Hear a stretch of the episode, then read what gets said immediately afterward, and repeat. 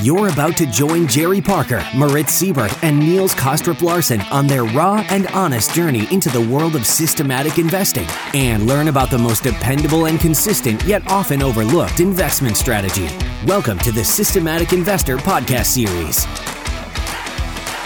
Jerry Parker, Moritz Siebert, and I, Niels Kaastrup Larsen, are back with this week's edition of the Systematic Investor series, where each week we give you a raw and honest account of what it's like to be a rules based investor what news and articles caught our attention, and of course, where we also attempt to answer your questions.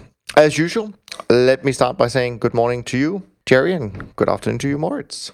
Hello, guys. How are you doing? Great. Good morning. Good afternoon. Yeah, doing great. Um, for me, this uh, 13th of October is actually quite a special day because it's the quote unquote anniversary of my son surviving a sudden cardiac arrest a number of years ago. So it's always a very special day to wake up to. Um, so, uh, uh, yeah, an important landmark. But that is not what we're here to talk about right now. We are, of course, here to um, review some of the events uh, during this week, uh, and um, and then we'll see how that all panned out for the different ways we do trend following among ourselves. And of course, uh, this week was, um, how should I put it, a little bit of a different week because suddenly we had quite a lot of optimism over here in Europe, uh, uh, you know, pertaining a possible Brexit deal suddenly. I know stateside, uh, Thursday, Friday, talks about a at least a phase one trade deal with China. Uh, certainly also lifted some of the more kind of risk on um, assets, um, but also meant that a lot of the risk off uh, asset classes were uh, there was a lot of pressure on those, in particular bonds, um, and I think gold as well.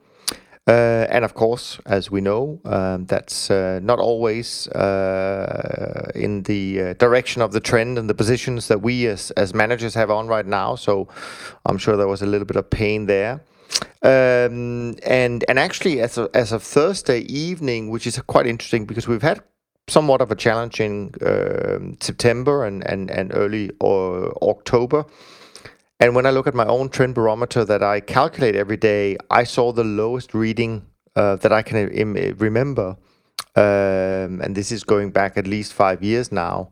Uh, as of Thursday night, so so really bad environment from an objective point of view in terms of markets that are in some kind of uh, trending behavior.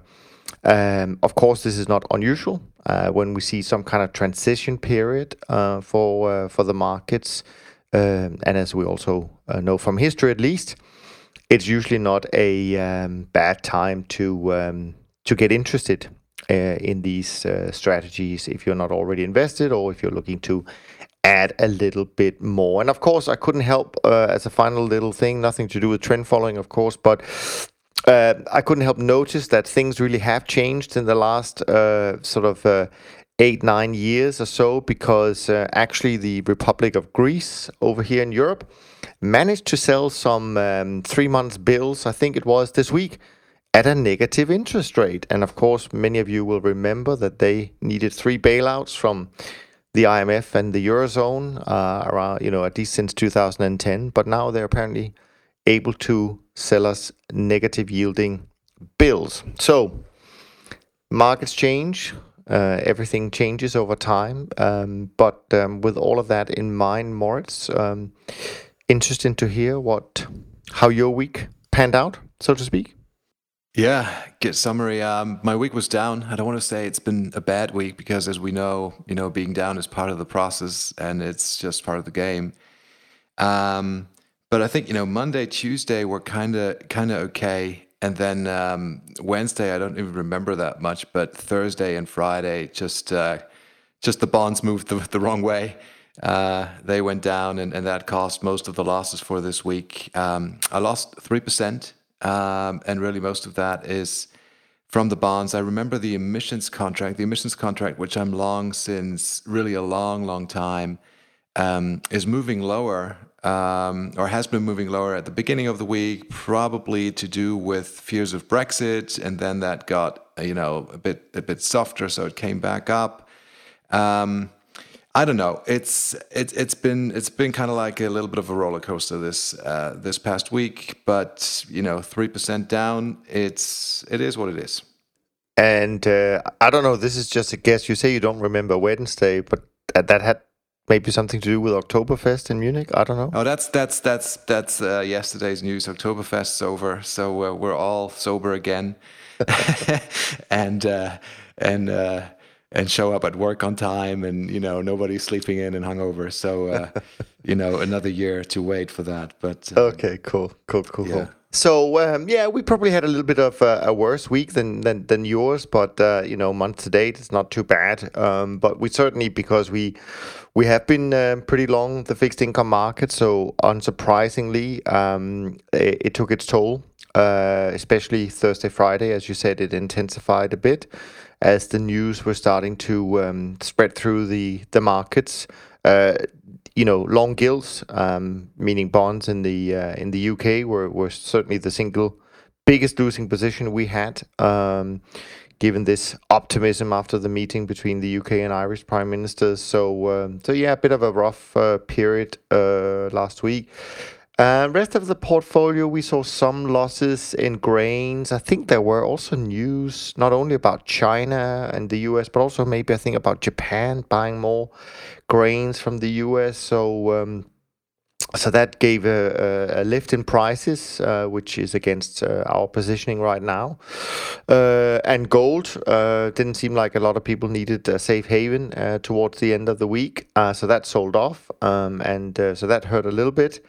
And of course, the British pound suddenly found some strength, so that also was a bit of a a challenge uh, to our positions. Um, we did see some gains. I mean, uh, softs, uh, coffee, sugar, uh, and equities. I mean, I'm sure uh, Jerry has something to say about that as well. But equities were uh, were decent, and um, you know, we're certainly long for the most part in in equities. I think also Mexican peso did okay for us, but that's you know, so certainly a negative week a bit of a negative start to the uh, to the month. Um, but as I said, you know, transition period, um, perhaps maybe just a correction. Maybe we start focusing on on the real problems in the uh, economies again, um, and and it'll all um, return to where it came from, like we saw with uh, the energy after Saudi Arabia. But time will tell.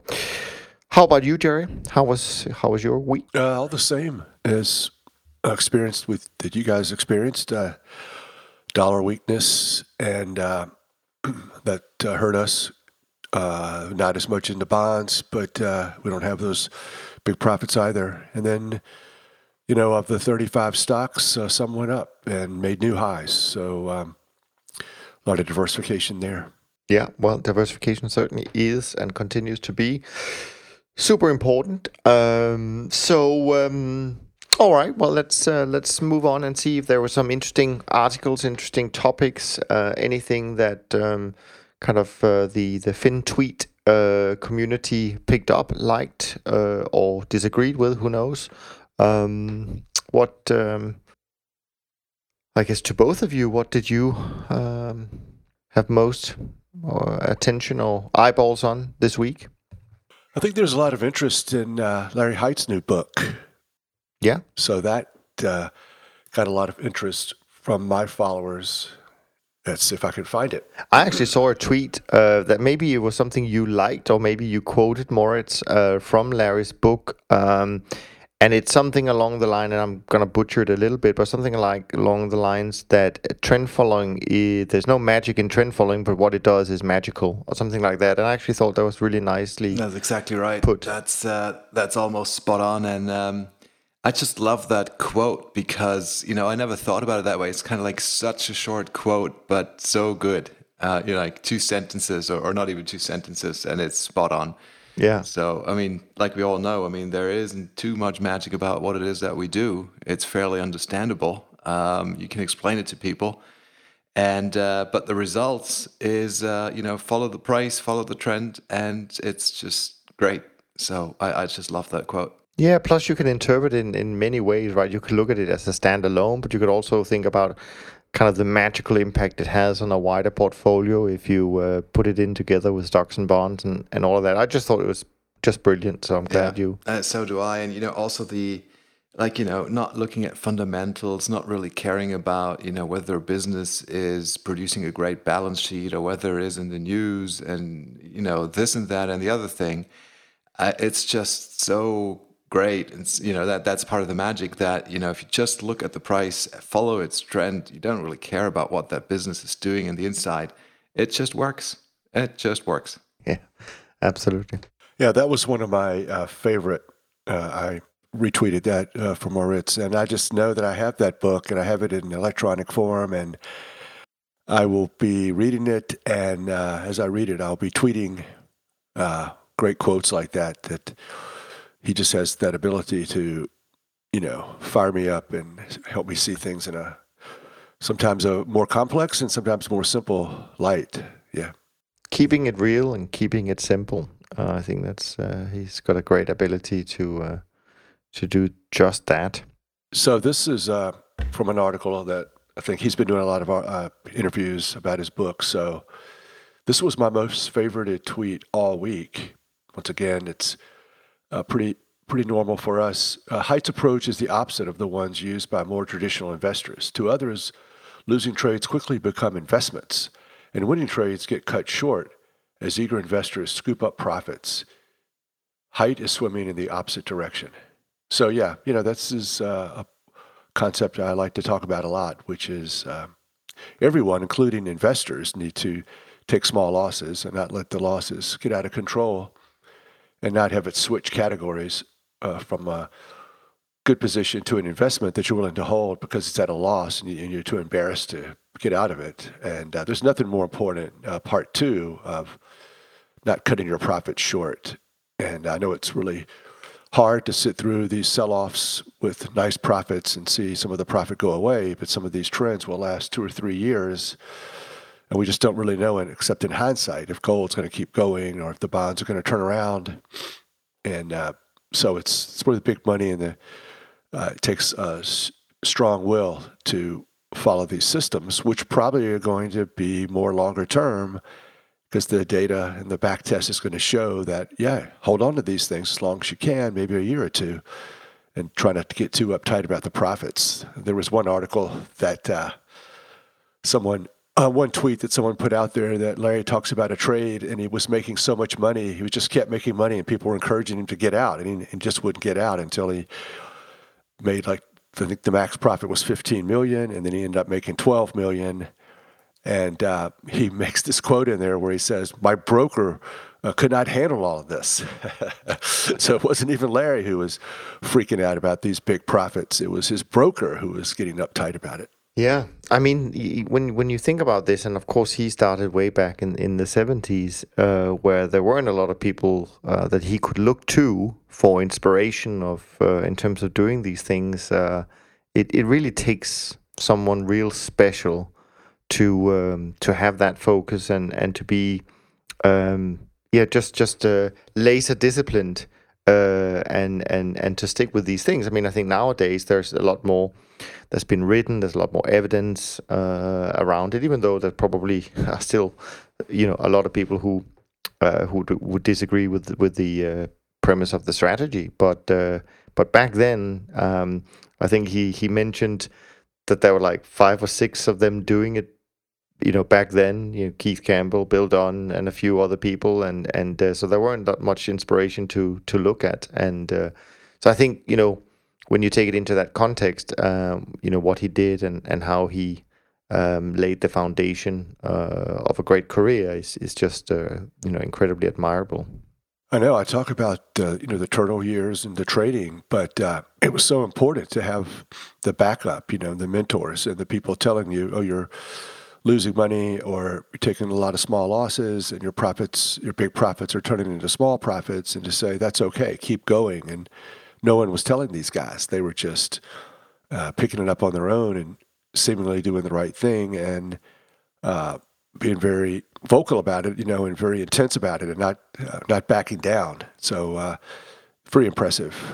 Yeah, and it's it's interesting you mentioned that because that's one of the takeaways that I took uh, from our conversation when we had Rich uh, Dennis on um, a, a, while back. Um, when I think back about sort of key takeaways, and and I often get asked about this. Uh, I, I and I think about about you, Jerry. I, I think about how often you mention the importance of that mentorship and just being put in that environment from from the get go, um, and how that is probably impossible today to be allowed that kind of um, yeah training and and stewardship um, anywhere. So yeah, and the bottom line was uh, do the right thing, do the trade, follow the system, and losing money uh, while you're while you're following the system is fine, and no one's going to really tell you that these days. Certainly not clients. And then uh, the you know the pressure is so great uh, in all situations that you know uh,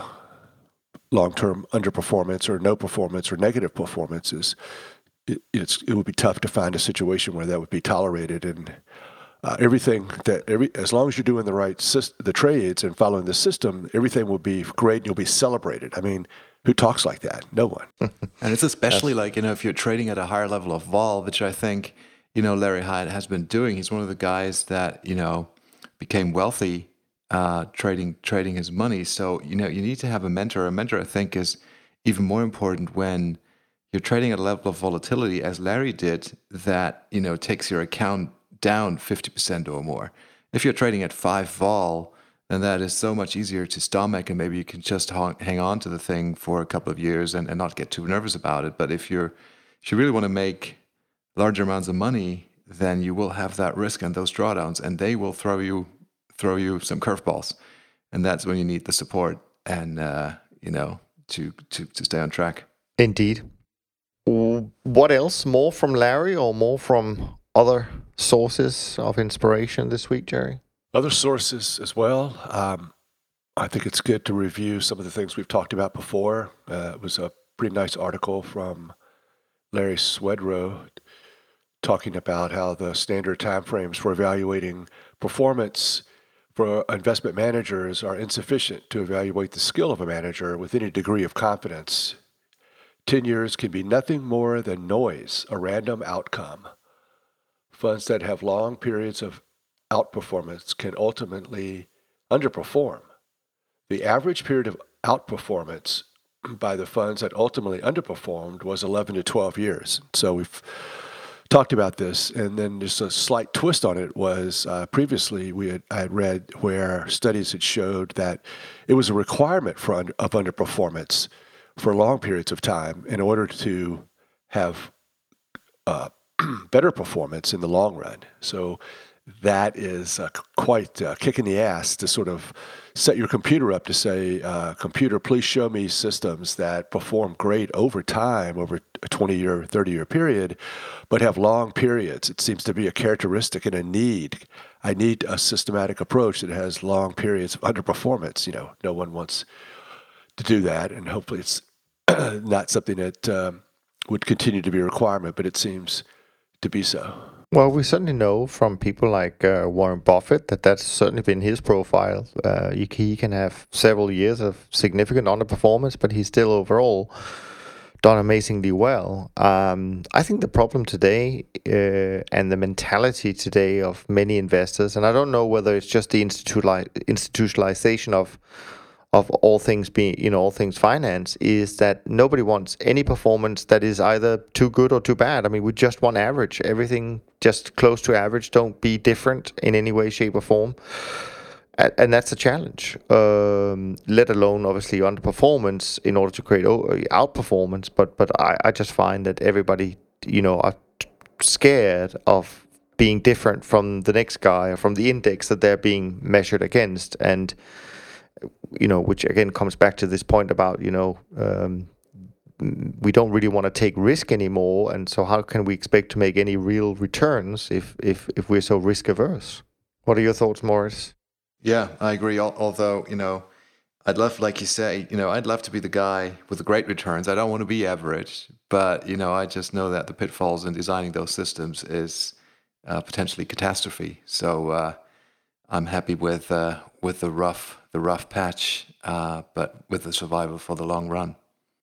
Yeah, I think with the with our approach with the systems and with uh, all the different markets, uh, currencies, commodities, stocks, bonds, long and shorts, we I think we'll get back to a situation where we were very consistent over an annual basis, where we almost always made money, and I think uh, our strategy puts uh, puts us in a higher likelihood where that would be the case, and the ups and downs and the profit gives backs and the drawdowns can be totally forgotten by the time December rolls around, and you know we're showing somewhat of a positive return. but there does doesn't seem to be much of an appetite these days for with the, pretty much zero to negative rates of 20 and 30 percent returns uh, and the accompanying drawdowns. And with this look back periods that I have chosen, and I sort of feel I have to trade in order to be profitable, those uh, drawdowns would be fairly significant. The more I increase my leverage to achieve a 20 or 30 percent return, so it's I don't know a way out of it. Shorter term systems that I used to trade many many years ago um, with a lot of leverage, those systems don't work anymore, uh, according to me. You know my experience. So I don't think I have much of a choice. Uh, I mean, we see other friends and traders that we see their performance, um, and it can get you know plus thirty, and then next month minus twenty something. So that doesn't seem to be very fun, nor very. Uh, you know, I'm not sure how many clients I could get like that in this day and age. No, I mean there's that. I mean there's the whole um, issue about uh, volatility in the returns. I think that's a that's a very important point um, where clearly people don't want that kind of uh, profile at the moment, and maybe maybe maybe that's just you know a, a result of the fact that interest rates are so low so you don't have to shoot for much in order to outperform the alternative so to speak or the traditional um, but on the other side it side it seems like now uh, there's a lot of focus on oh but you have to make money in in in the month or even the weeks or the even the days where equities are down so you're just putting more and more restrictions on on on the return profile, and it becomes unrealistic. I mean, yes, you can you can do things like that, but then you just lose out uh, somewhere else, which is usually the long term performance. We, I think we talked about that last week. We did the analysis. So some of these um, you know strategies where clearly you could have made money in February of 2018, or you could have made money in Q4 of 2018. Yes, that you can design systems like that but you lose out on the long term and uh, and I don't know that investors are prepared to do that either. So so the the um, the wish list for what our systems are meant to do is becoming longer and longer, and I just don't think you can tick all the boxes. You have to just believe and be have conviction in in the strategy that um, you know uh, we represent and and and acknowledge uh, and explain and make clear that it comes with certain drawbacks, um, but in the long term, it's very hard to beat. Well, and the person that can tick all the boxes, probably the closest to that is Jim Simons. He's not open for investments. So there you have it, right? If, if you're the guy, if you're so clever that you can tick all the boxes, then uh, why share that, you know, wisdom and that IP with anybody else? Just trade your own money. But there's one box he doesn't tick, Moritz, which is the other one that investors want. Is they don't want to pay for this, right? So he doesn't tick that with his five and forty six uh, yeah. fee structure. So uh, you know, I know, I, I know what you're saying. He's close yeah. at ticking all the boxes, but Ex- exactly, but not that one. Look, I think you know you can design uh, strategies, or you can think about strategies that will do well in periods of stress, like you know the February 2018 or the fourth quarter of last year, and those strategies are, or they tend to be long volatility, using options, buying options, paying premium, and they will, if structured well, if done right, they will, you know, offer you that protection during those periods of time. But if the markets are calm, if they're mean reverting, if not much happens, they bleed, right? And and you're you're losing money.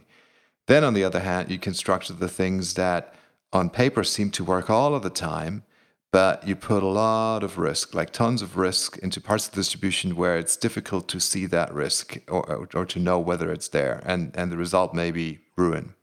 And then there's our strategies, which you know, depending on how we're positioned, they may be doing well, but you know, they are rough, um, and you know, episodic in their returns, but they are in like everything that I've looked at the most robust thing that I've ever come across. and I'm willing to trade that for the for the rough patch and the episodic return stream that you know comes with it. Another legendary trend follower that doesn't get much uh, press, uh, but uh, probably should. But I think that's just a function of of the size of his uh, program, and that's uh, a, a, guy I interviewed a few years ago called Bill Dreiss, who I think started in 1976, so he's been around for quite a while.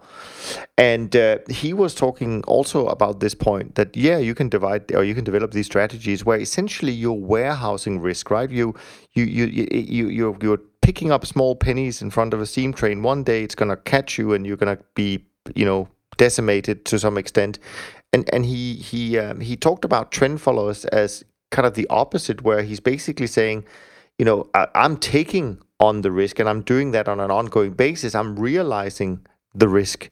Uh, and and we're recognizing it every day with our mark to market, uh, you know, uh, bookkeeping. So uh, it's just a complete opposite uh, than than what um, you know many investors are, are looking for. But it certainly doesn't uh, make it less uh, important.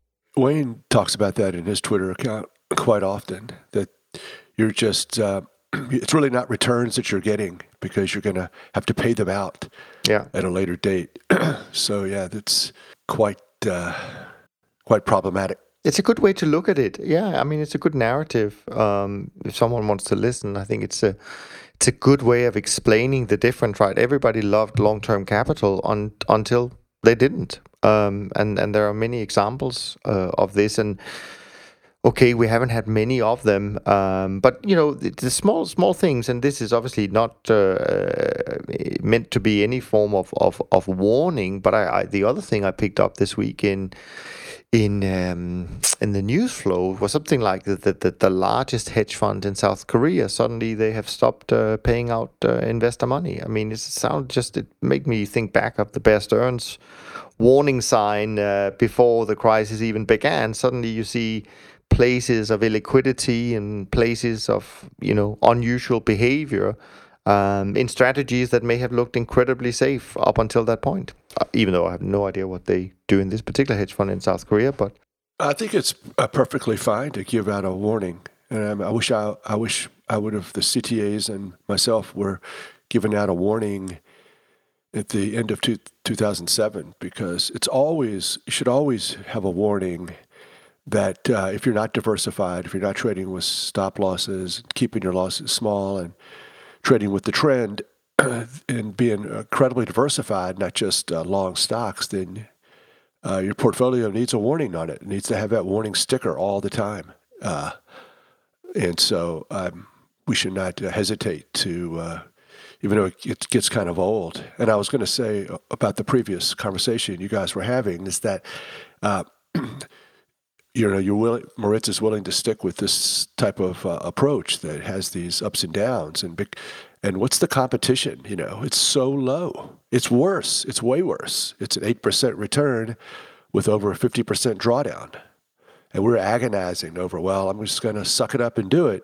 So much better uh, than the alternative, or what most people would see as the alternative, or the core holdings that we all have to sort of see if we can fit in. It's so ridiculous. Uh, so, yeah, I mean, what we do is way better, way safer and we kind of leverage it up a little bit and it has some volatility maybe more than the stocks and has worse returns than the stocks so to the outsider's eye oh it's it's worse it doesn't even make money not nearly like the s&p does and then it's more volatile so we get in this bind and we get uh, critiqued by those who don't know any better on who are stock centric uh, more of a religious experience than a mathematical experience do you think deep down and this I guess goes to both of you. I mean, do you think deep down? So we know that equities can have and probably has on average much bigger drawdowns than trend followers.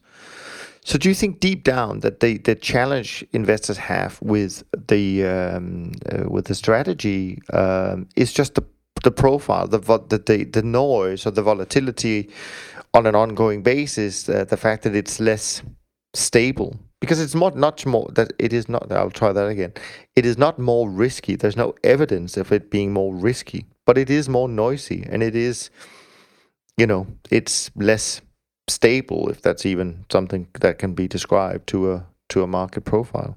Well, I'd say it's even more stable. So when I look at a very long-term track record of a CTA and I compare that to the S&P 500, then I can only see that it's a more stable return profile over time, right? It doesn't have the 2008 crash. It doesn't have the euro crisis in there. I mean, it, it is a more stable thing. My and, and this may this may just be my personal opinion, but my hunch is that investors don't like the fact that when we present to them that what we're doing is a trend following system and that all we're doing essentially is follow trends, and by the way, it's so simple, they hate the fact that we don't have an opinion on things and that we cannot be sitting there and having an opinion on a company or a macroeconomic environment or whether Trump is going to be doing this, that, or the other thing, or whether Brexit is going to happen or not, that we're just so boring and we're sitting in the meeting room with them and telling them, I don't know, I don't know, I don't know, I don't know, I don't know what's going to happen tomorrow, next month, you know, any of that type of stuff. I'm just there following trends. And I believe that they simply hate it and they think we're kind of like nuts and not smart and not clever and and and so they go to another fund who has a better story than we do. But on the like if you're really objective and you look at just the the track records of CTAs like Dunn, like Chesapeake, for all those years. I mean, you got to be kidding me. This is so much more stable than any of the other investments. And if you just look at that, you want to say, well, you want to scream, I want to invest. And it doesn't matter whether you want to invest, you know, at the low of that track record, just invest now. It's, you know, it's that the best indication that you have is to, you know, invest now and for the track record to continue in pretty much the same fashion it has continued in the past, with its ups and downs. And of course, every once in a while, you need a very tough uh, uh, stomach lining, or you need to be thick-skinned. I mean, you've just mentioned Bill Dreiss, and you know, I I know a thing or two about about his firm, and you know, while you guys spoke, I looked up his returns, and he lost uh, about, I mean, this is public information, so people can look it up. He lost uh, 10% in 2017, then he lost another 10 in 2018. Then the start this year has been down, and then boof, close to 30% up in August, 14% down in September, but still year to date, he's up close to 35%. So, you know, um, he's, he's, he's making new highs. Um, and when you look at his track record, which is also a very long track record, right? It's volatile. But look, he's just made a new high. And uh, uh you know, when I when I compare this track record to the S and P, this is damn robust. Yes, it's up and down, but this thing is making a new high. And I, I you know, I, I don't think I don't think there's any reason to believe that he'll stop making you highs. Probably just, you know, go on like this. You just have to, you know, come on the ride and ride the bucking bronco. So there you go. I mean, uh, I'm sure Jerry has some comments on this as well, but the only thing I would change in what you just said, Moritz, because obviously I agree, is that I wouldn't describe it as stable returns, but I would say it's consistent. Our return profile is consistent. It's really always been like this, unlike many other asset classes where it looks stable. Suddenly it's not, and therefore it's not consistent. Um, but I think that that's a great uh, that's a great great point.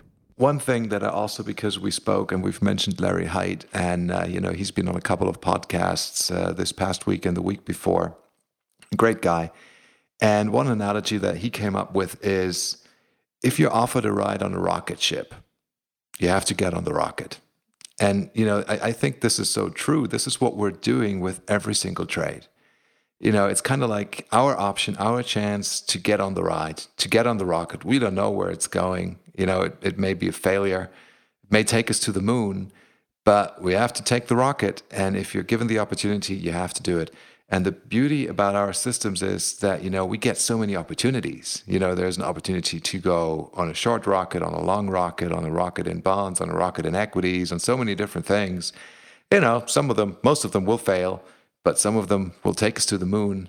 And it's, you know, it, it sounds so strange. And I think this is one of the things that investors don't like about that thing is, you know, it's so simple and the story is kind of like missing about some fundamental thing. But That's what we're doing.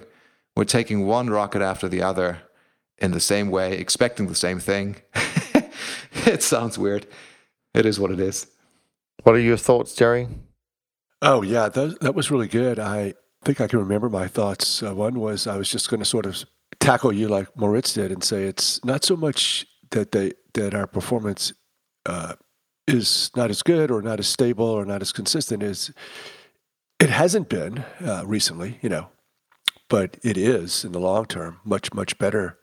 And I think back to not having a story and uh, being so passionate about what we do, and uh, so I think, you know, I have to sort of call myself out because I've called this passive indexing sort of a religion.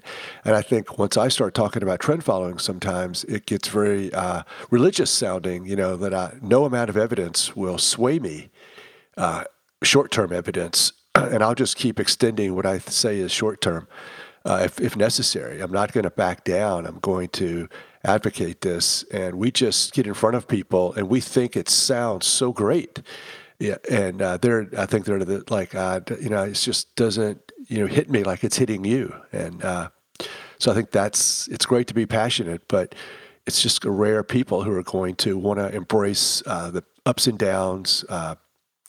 The math, I think the math turns a lot of people off as well. Can you just please talk about a story and about a company or a macro environment and politics or something versus expectation and drawdowns and um, following a systematic approach based on a large sample size. So this is just not.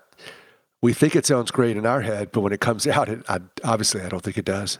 And, and and the ironic thing is that I don't think our industry really is short of stories. I mean, we have real stories based on real experiments, based on, you know, with real performance to back them up. Um, a lot of the stories that that we're saying that we're missing are, are, people coming on to the news media talking about things that they think might happen uh, in the future based on you know some kind of subjective uh, analysis really so but but you know people want to be i guess deceived in some ways uh, and uh, and want to believe these uh, this kind of narrative and uh, and and predictions and the fact that we you know in a sense, are just very being very transparent and being very honest, saying we have no idea what's going to happen. We can't predict what uh, the returns are going to be and where they're going to come from.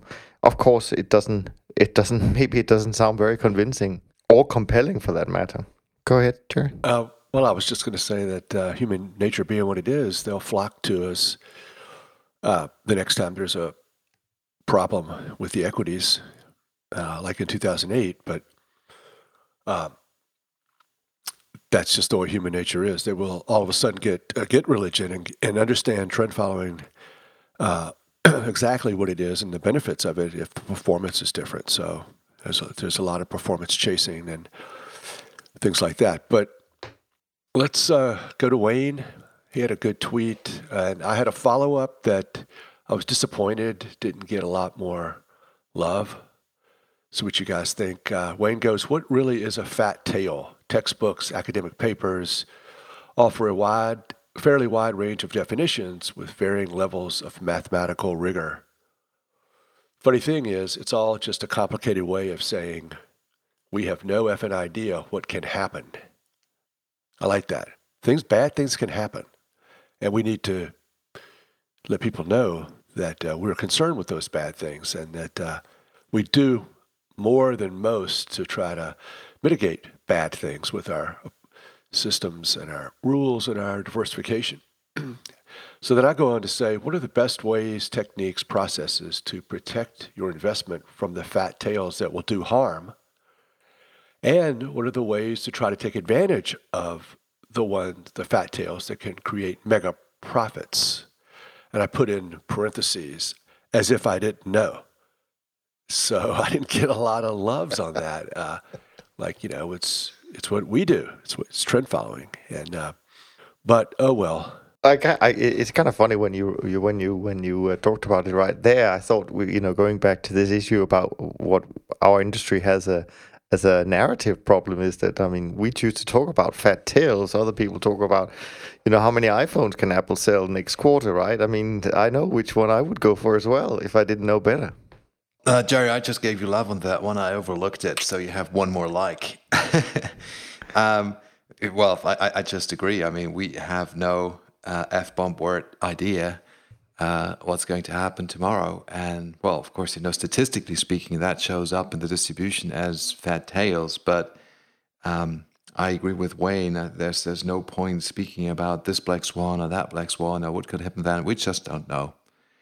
And uh, you know, it, it took me probably at the beginning some some time to understand that, and now I'm completely at peace with that of not knowing. Knowing what you don't know.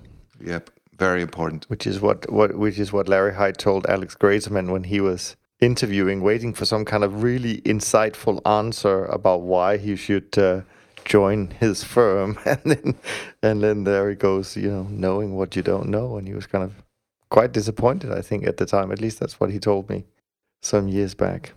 Good stuff. Good stuff. More good stuff from you, Jerry. Let's do one more with Wayne. Uh, we're in a theme here about risk and uh, how dangerous the world is, regardless of uh, recent performance. But uh, he goes on to say Peter Bernstein said, You cannot manage outcomes, you can only manage risk. In other words, we can't imagine what could lead to a big loss and how big and how big a loss it might actually be. But if we just have a simple rule, such as a stop loss at 5% down, then those questions don't matter.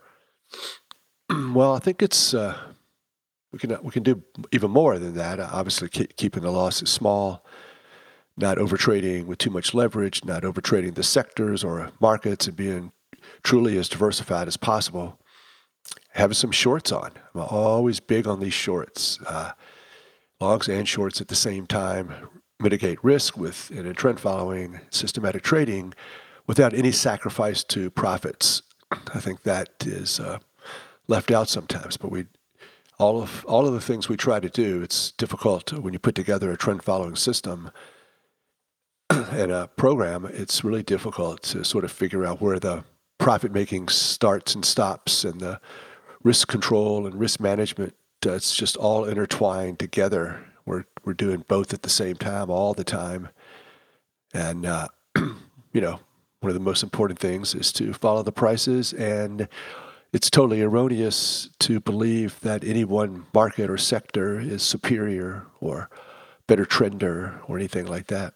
Yeah, I mean that kind of reminds me of um, of another uh, of my previous conversations. It, it kind of ties in a little bit. A lot of people um, think about sort of asset allocation as a separate topic within investments and, and, and strategies and all of that.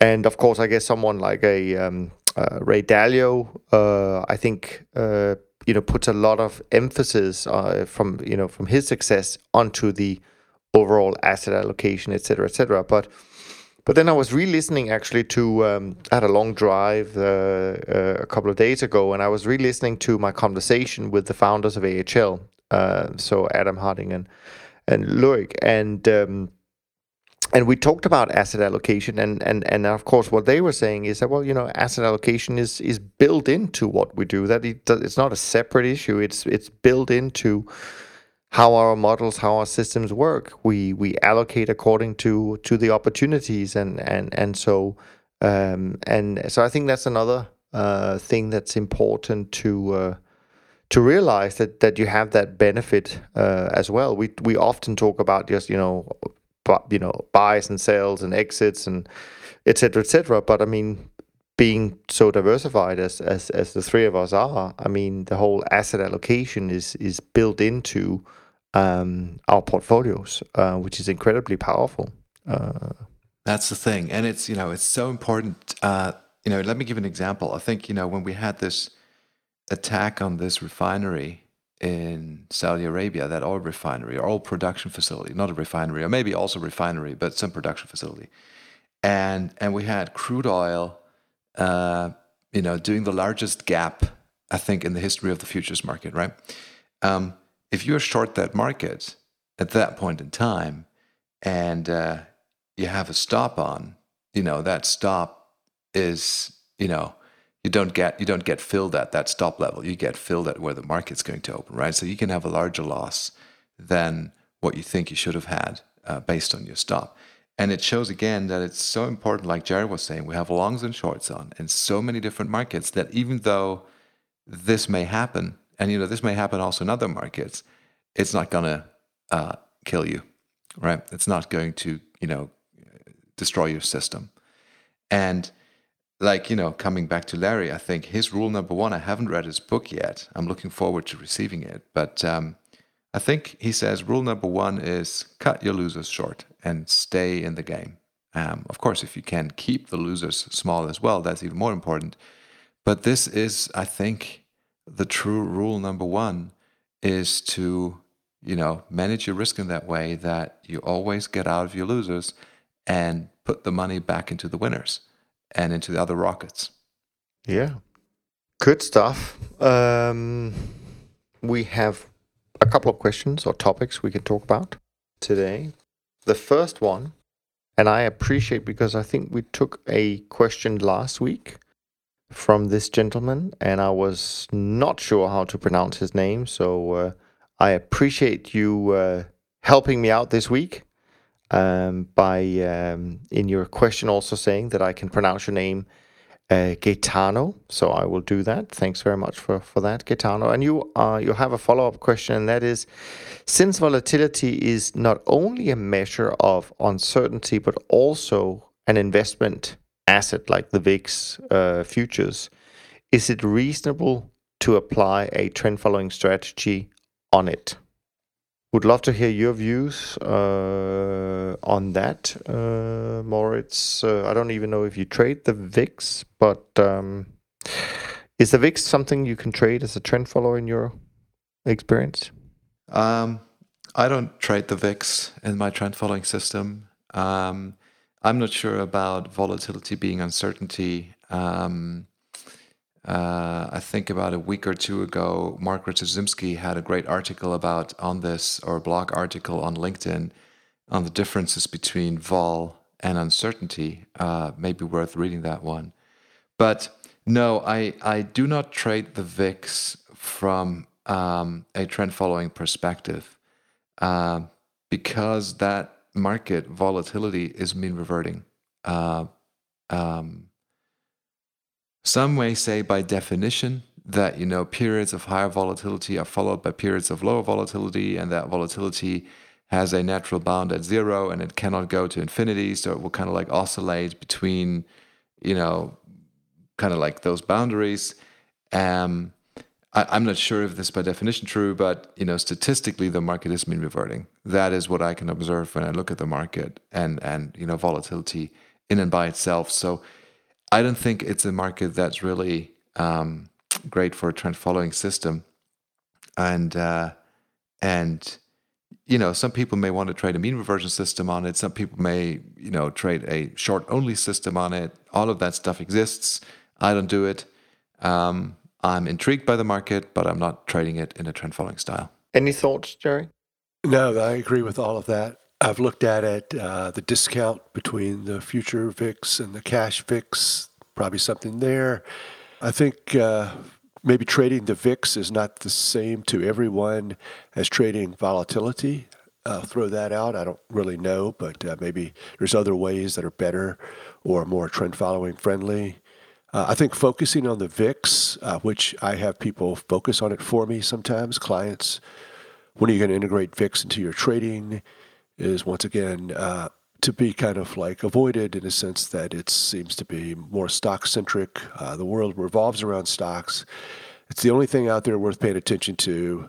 Uh, to the degree that you fit in and you can help me with my stocks, uh, then that's how I'll deem your worthiness uh, uh, and how you offer value on this planet, which I reject all of those ideas. So I think the best crisis alpha and the best way people could help their stocks is not worrying about VIX or trading VIX, but letting the trend follower trade your stocks with trend following. Uh, the 80% of your portfolio that uh, you have in stocks, it should be you should use trend following for that. And uh, if you really want to uh, help with some sort of uh, crisis.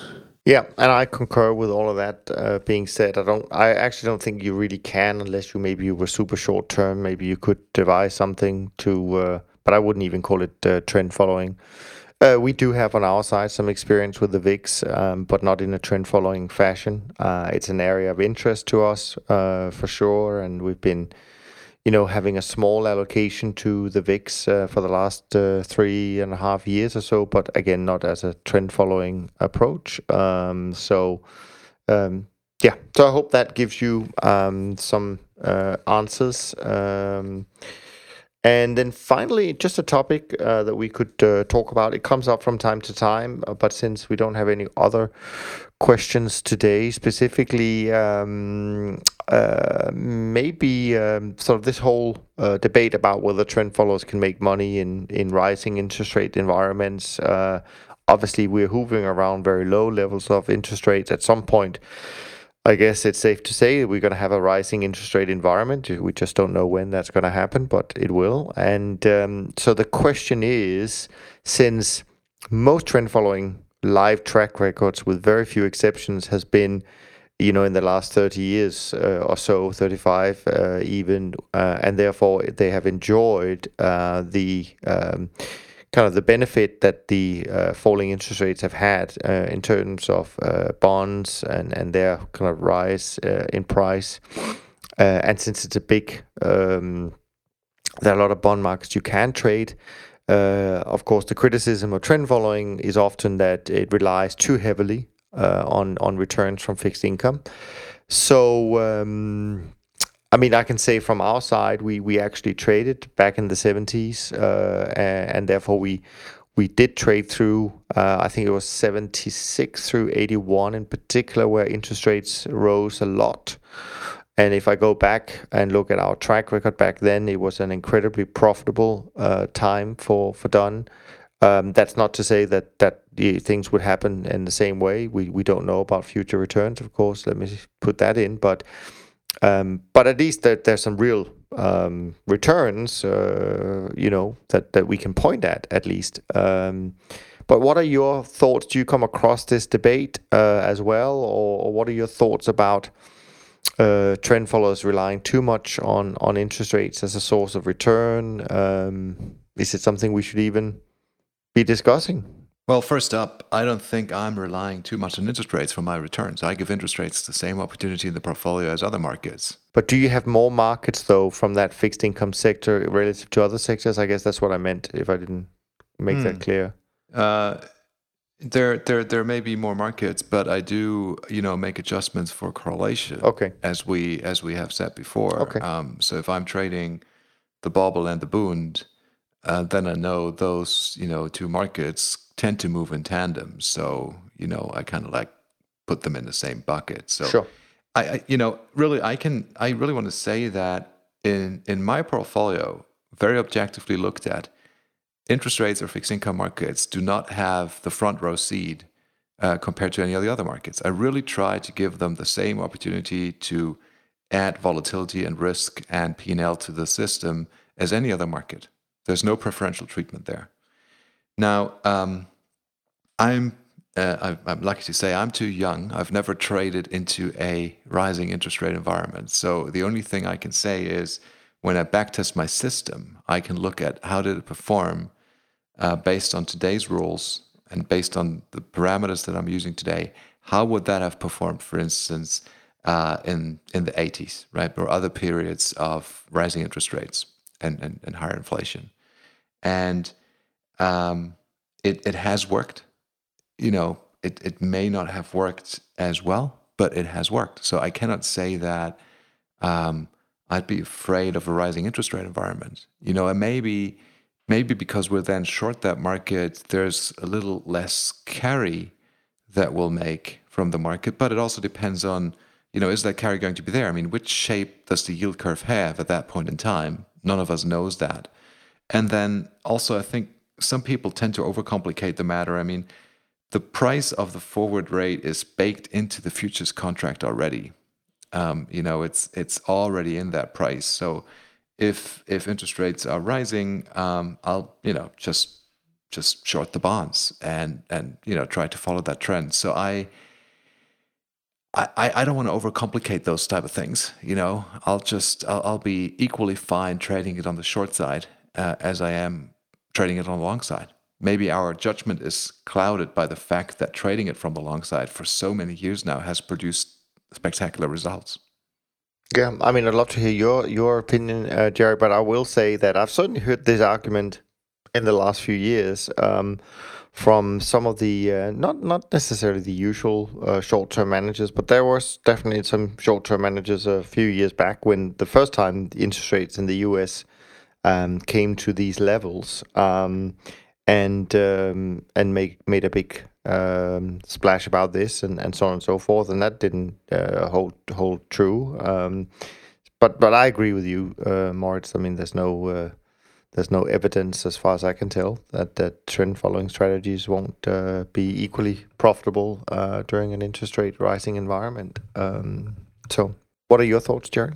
Well, I do think it's problematic to have a large bond position and uh, in a large energy position or a large grain position without regard to uh, it might be more or less one or two trades there and and uh, so I do think not overtrading in general, not overtrading the sectors or the those sectors I just mentioned is uh, something that CTA should not do. I think uh, I agree with it if that's part of it. I hear this a lot, but I don't hear a lot of specific uh, complaints exactly what they're talking about. And because I was sort of thinking something else when you originally asked the question. But I do think those are issues. Uh, take advantage of the if you don't if you trade the bonds too large, if you trade the stocks too large, or energy too large, you know, crude, heating oil, unleaded, Brent, gas oil, all of those, as if uh, then you overwhelm uh, the other markets that are uniquely not cor- correlated to anything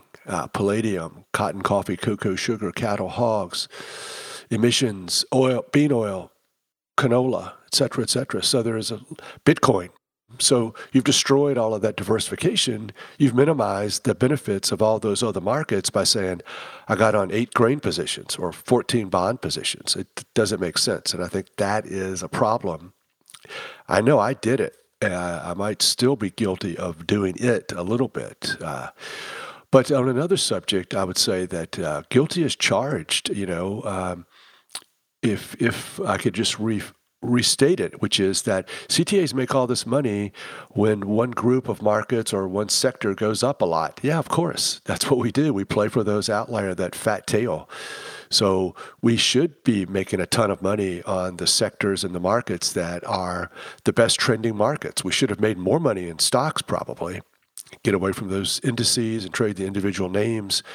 Uh, but certainly in the bonds, uh, they've done well. It's been a bull market for many, many years, and we crushed it. and because we trade all of the other markets uh, in e- relatively equal proportions, and we use uh, trend following systems on those as well, if markets that haven't done well in the past 20 or 30 years start doing really well, having big trends up or down, those markets are going to dominate our performance as well. And so that is uh, the nature of what we do um, when there's crazy moves that nobody could predict and they go a long, long ways over multiple years. Yeah, it's going to dominate our performance. Guilty. But that's the way you make money in the markets. I think that's a great point, actually. And I think it was uh, someone like maybe uh, um, John Templeton or something like someone like that who's who once said that you know in order to make superior returns you have to have conviction.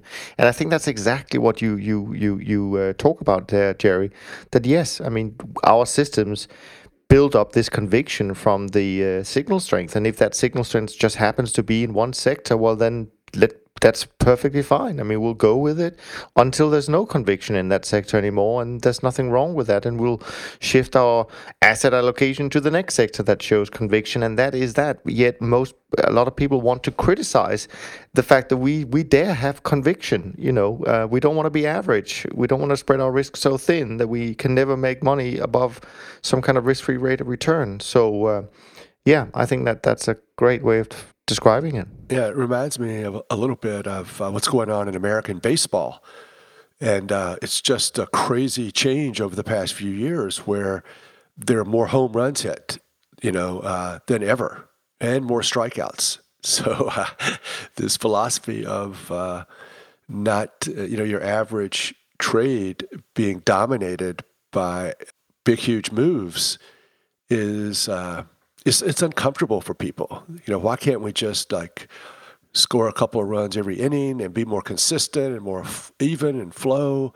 Why does it have to be these uh, shocks and these uh, small losses on a month monthly basis? Then all of a sudden you make tons of money, or you score lots of runs, and it just doesn't sit as well with us. We want to be told life can be corralled and be more calm, and I'll show you how to uh, have less stress. And uh, the markets are like, nope. If you want to make money, maximum stress. And of course, we shouldn't forget that when you talk about equities, it's perfectly fine that all the returns in the S&P came from seven stocks or the FANG stocks or whatever. That that's not a problem. That you know that they were the return drivers, right? So if you didn't have them, you didn't make any money. But as soon as it's something like, "Ooh, CTA is making a lot of money from bonds this year," that's a problem. Don't like that. Great, great point. Great point. Because it may not happen again. You can't rely upon it. No, that's right. And what we're saying is we don't even know when our we do our analysis. We cover up the name of the market. It's the bonds today. It'll be commodities the next time, or stocks, or short stocks. And we're just going to do the same approach with all the markets, just following these trends. And we really look at it as uh, we appreciate the diversification and we understand it and we uh, try to create the portfolios, uh, taking correlation and diversification into, uh, into account. But where the profits come from, we're totally agnostic. We have no prediction. We don't care. Uh, we're just going to follow those trends and be as surprised as everyone else. Yep. Good stuff, as usual. Thanks so much for sharing those uh, thoughts. Um, maybe while you, uh, as usual, think about anything else to bring up, um, I just want to run through performance uh, through Thursday. I do believe Friday was a bit of a rough day, maybe in the uh, trend following space. Not too bad, but it certainly wasn't a positive day. So just bear that in mind. But um, BTOP 50 uh, as of Thursday night, down 1.36 for October, up 7.71 for the year. SocGen CT index down 1.29 uh, for the month, up 7.2 for the year. SocGen trend index uh, down 1.79 for the month, uh, up 11.6 for the year. And the SocGen short-term traders index down 0.33 of a percent, up uh, 1.48. And the flat fee index, Bridge Alternatives, did not have an update for me as of Thursday night, so I don't want to quote uh, any older data, but you know, in line with our own expectation, as we talked about in the beginning of uh, the uh, episode, that it was um, it's been a little bit of a uh, to um, the month of October and the fourth quarter. Even though I think anecdotally, at least, the fourth quarter sometimes turns up to be quite spectacular in some years, at least. So there's still plenty of time.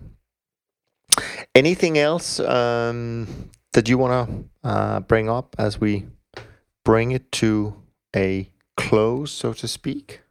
Just like Jerry said, we'll be surprised again. We don't even know what's going to surprise us. There's uh, lots of things probably, you know, with Brexit in the next uh, two or three weeks, and you know, trade war still going on. So all of those surprises will be thrown at us, and we'll just take them as it comes. And uh, wish everyone a good good week ahead in the markets.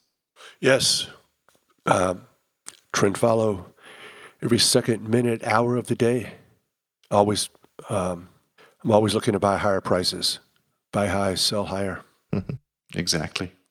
And even though if we don't know if Brexit will happen on the 31st of August, or uh, sorry, October this year, we do know that our live event will take place on the 26th and 27th of October in New York, in Manhattan. I think there's one spot left if anyone wants to uh, meet up with us. Uh, and not only us, actually, um, we also have our special guest now, Denise Shull, famous trading coach, uh, to talk about the mental game and help us all uh, understand that better. So, if you're interested, let us know um, before we close uh, the event for new attendees. Um, so, with all of that in mind, um, thanks for listening to this uh, episode of The Systematic Investor. Uh, as always, you can find notes and links uh, and other episodes on toptradersunplugged.com. Um, from Jerry, Moritz, and me, thanks so much for listening. And until next time, have a wonderful and profitable week ahead. Thanks for listening to the Systematic Investor podcast series. If you enjoy this series, go on over to iTunes and leave an honest rating and review. And be sure to listen to all the other episodes from Top Traders Unplugged. If you have questions about systematic investing, send us an email with the word question in the subject line to info at toptradersunplugged.com and we'll try to get it on the show.